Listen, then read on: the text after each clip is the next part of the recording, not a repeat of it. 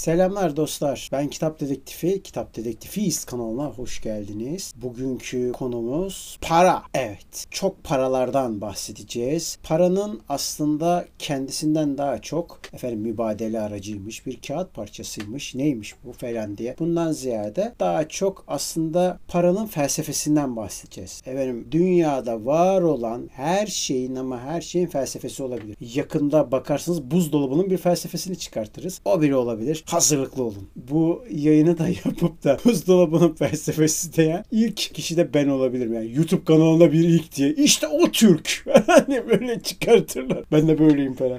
Açıklama yapıyorum. Saçma sapan. Neyse paranın felsefesiyle de başlamak için aslında felsefe nedir noktasına tabii gitmek lazım. Ama bunu birçok yayınımızda yaptık. Dolayısıyla da bu sefer onu değil de para nedir noktasına gelmek istiyorum. Ama bunu tarihsel kökeninden de ziyade asıl hücresine inmekten bahsediyorum. Günümüzdeki karşılığı nedir? Nasıl yorumlanır? Nasıl bakmak lazım ona? Nispeten de olsa merak ediyorsunuz diye düşünüyorum. Dolayısıyla da para nedir? Para aslında bir klişe olarak Lidyalılar tarafından bulunur. İyi de neden bulunmuş? Yani neye ihtiyacın bulunmuş? Efendim bize normalde ne anlatıyorlar? Aslında günümüzde herkesin ezbere bildiği sokaktaki bir bakkalın bile bunu küçümsediğim için söylemiyorum. Sadece en küçük ekonominin belki de yapı taşı olan bakkallar esnaf olarak söylüyorum tabii ki. Bakkaldır ilk akla gelen ki onlar da yok olmakla yok olmamak arasındaki o ince çizgide gidiyor geliyor. Gerçi Karadeniz'de aileyse eğer onlar kesinlikle açarlar. Hatta her kardeş bir bakkal açar birbirlerine de rakip olurlar. Mesela bizim mahalleye gelirseniz görürsünüz yani. Sokak başında 5 tane bakkal var. Dersiniz ki ya arkadaş bunlar ne satıyorlar da ne yapıyor bilmiyorum yani ama var yani sonuç itibariyle. Neyse dolayısıyla da bu bakkallarda belirli bir mübadele ile alakalı soru sorduğunuzda ya kardeşim bu para ne işe yarar dediğiniz zaman size verecekleri cevap e kardeşim bizim ihtiyacımızın emeğimizin karşılığı. Aslında tam olarak bir burjuva iktisadı tanımı olarak size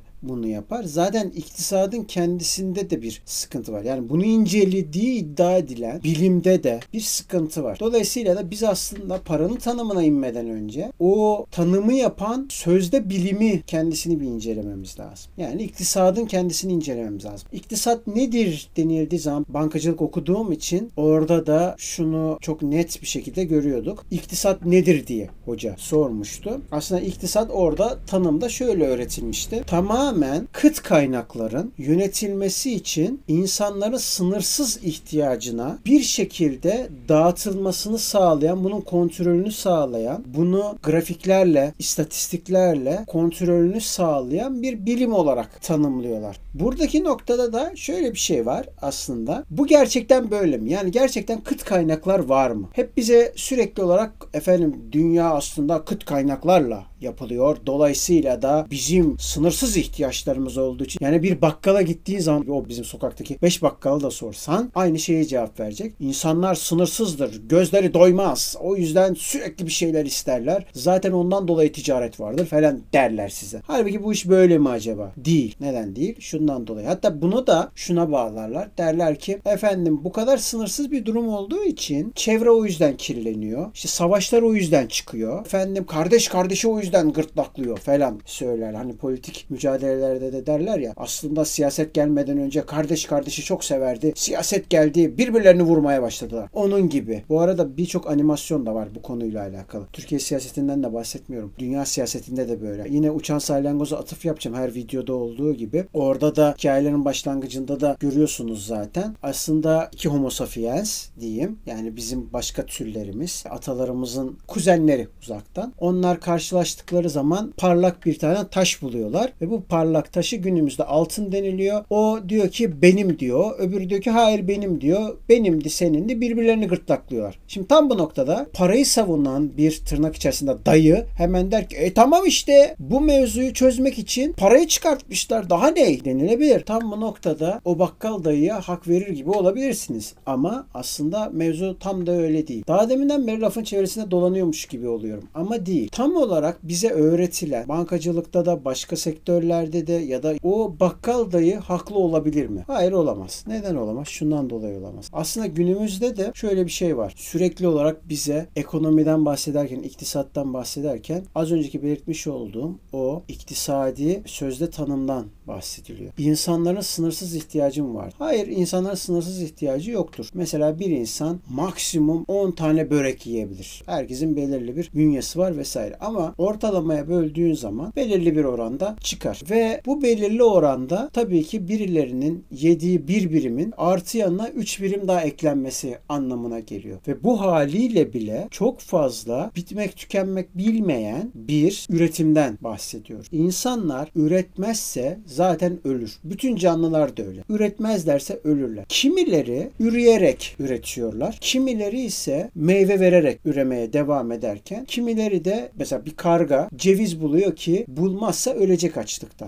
Dolayısıyla da bir şekilde bunu bulmak, aramak, toplamak noktasında çalışma gütmek zorunda. Bunu yapmazsa eğer açlıktan ölür. Dolayısıyla da insanlık da aynı şekildedir. İnsan da bir şeyler üretmek zorundadır. İnsan bir şeyler üretince de bunu paylaşmak kadar doğal bir şey yok. Ama işte kapitalistler gelip de yeni bir düzen bulduk diye sevinirlerken şöyle bir sıkıntıyla karşılaştı bütün insanlık. Burası dedi benim özel mülküm. Bu özel mülkten öteye gidemezsin. Belki özel mülkün az ötesindeki elma ağacından elma alabilirsin ama özel mülkteki elmadan alamazsın. Özel mülkteki elmanın ne özelliği var? Çünkü ona özel mülkte olduğu için daha hassas davranmışlar. Belki de klasik müzik dinletmişler. Sonunda da o elma daha da kırmızı olmuş. Hem de doğal yollarda tırnak içerisinde. Dolayısıyla da e ben bu kadar emeği diyor boşuna mı verdim? Boşuna vermedin. Birlikte yiyelim diye verdik. E tamam yedin al onu götürebilirsin. Mesela bir kitap şirketi uluslararası bir firma olmakla birlikte aynı zamanda Türkiye'de de gayet seçkin. Yakın zamanda da sermaye grubu değişti. Sahipleri yani değişti onların. Onlar çok yüksek fiyatlarla kitaplar satıyorlar. Ve bu sattıkları kitapları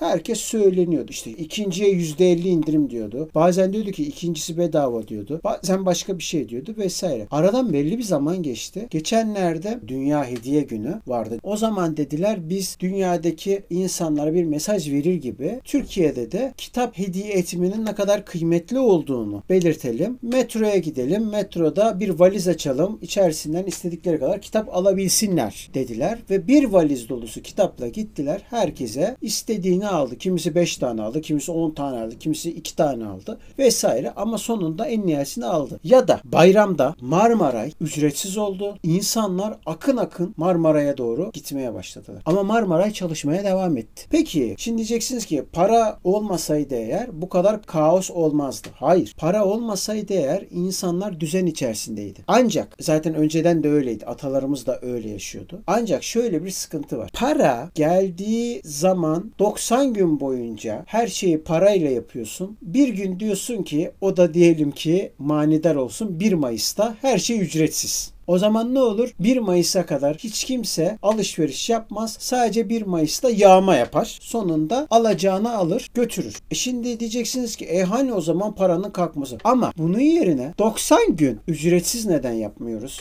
bir şeyler? Yani bir, bir, bir tane örnek diye söylüyorum. Tamam. Yani tamamen ücretsiz yapabiliyoruz demek ki istesek. Az önce demiştim ki bakın kitap için söylemiştim. İnanılmaz yüksek kar marjlarıyla satıyorlar o kitapları.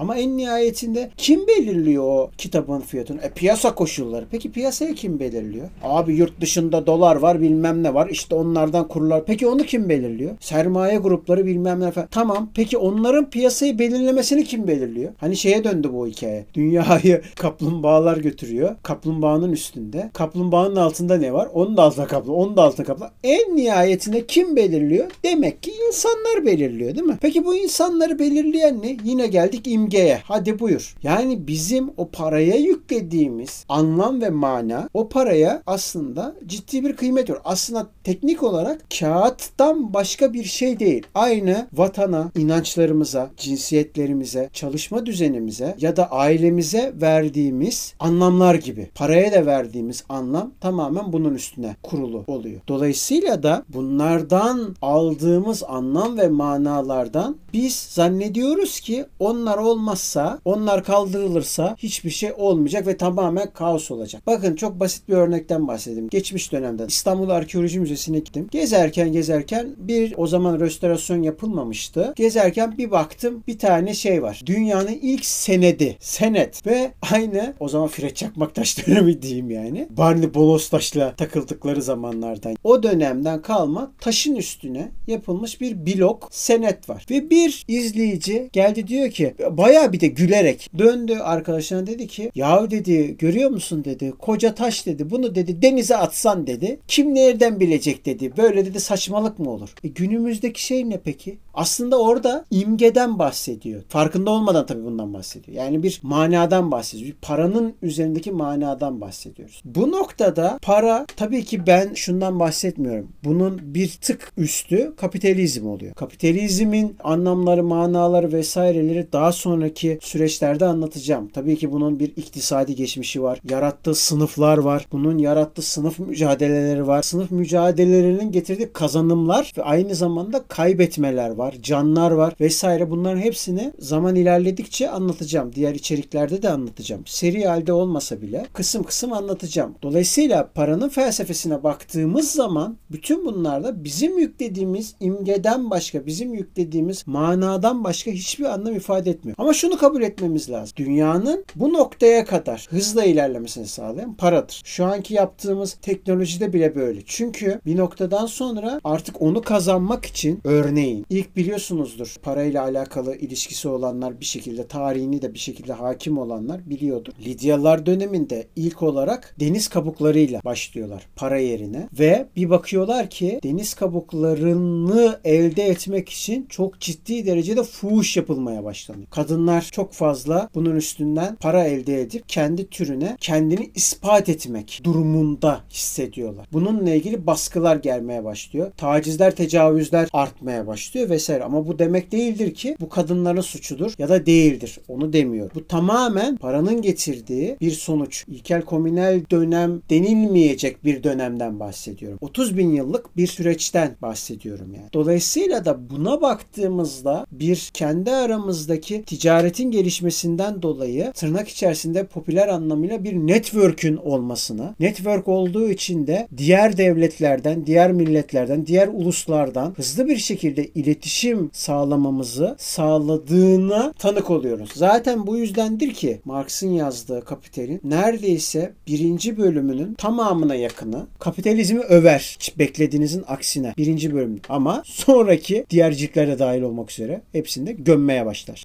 Dolayısıyla da aslında kapitalizm bütün süreçlerimizi hızlandıran ama bu hızla da kendi kendini de tüketen. Dolayısıyla da insanlığı da yozlaştıran bir noktaya getirmiş oluyor. Ve bunun sonucunda da tabii ki az önceki söylemiş olduğum sınıf mücadelelerini de tabii ki beraberinde getirdi. Tabii bunlar hep binlerce yıl atlıya atlıya söylediğim bir süreçten bahsediyorum. Günümüzdeki halde ise paramız yoksa ısınamıyor. Paramız yoksa elektrikten yararlanamıyor. Paramız yoksa yemek yiyemiyor. Paramız yoksa konaklayamaz bir hale geliyoruz. Paranın insanlığı ileriye mi götürdüğü yoksa geriye mi götürdüğü bir soru işareti olurken aynı zamanda da bir her zamanki gibi paradoks oluyor. Kanalımızı beğenmeyi, paylaşmayı, abone olmayı unutmayın ve aynı zamanda askıda kültür sanat ile bize bir bilet ısmarlayabilirsiniz. Görüşmek üzere. Kendinize çok iyi bakın.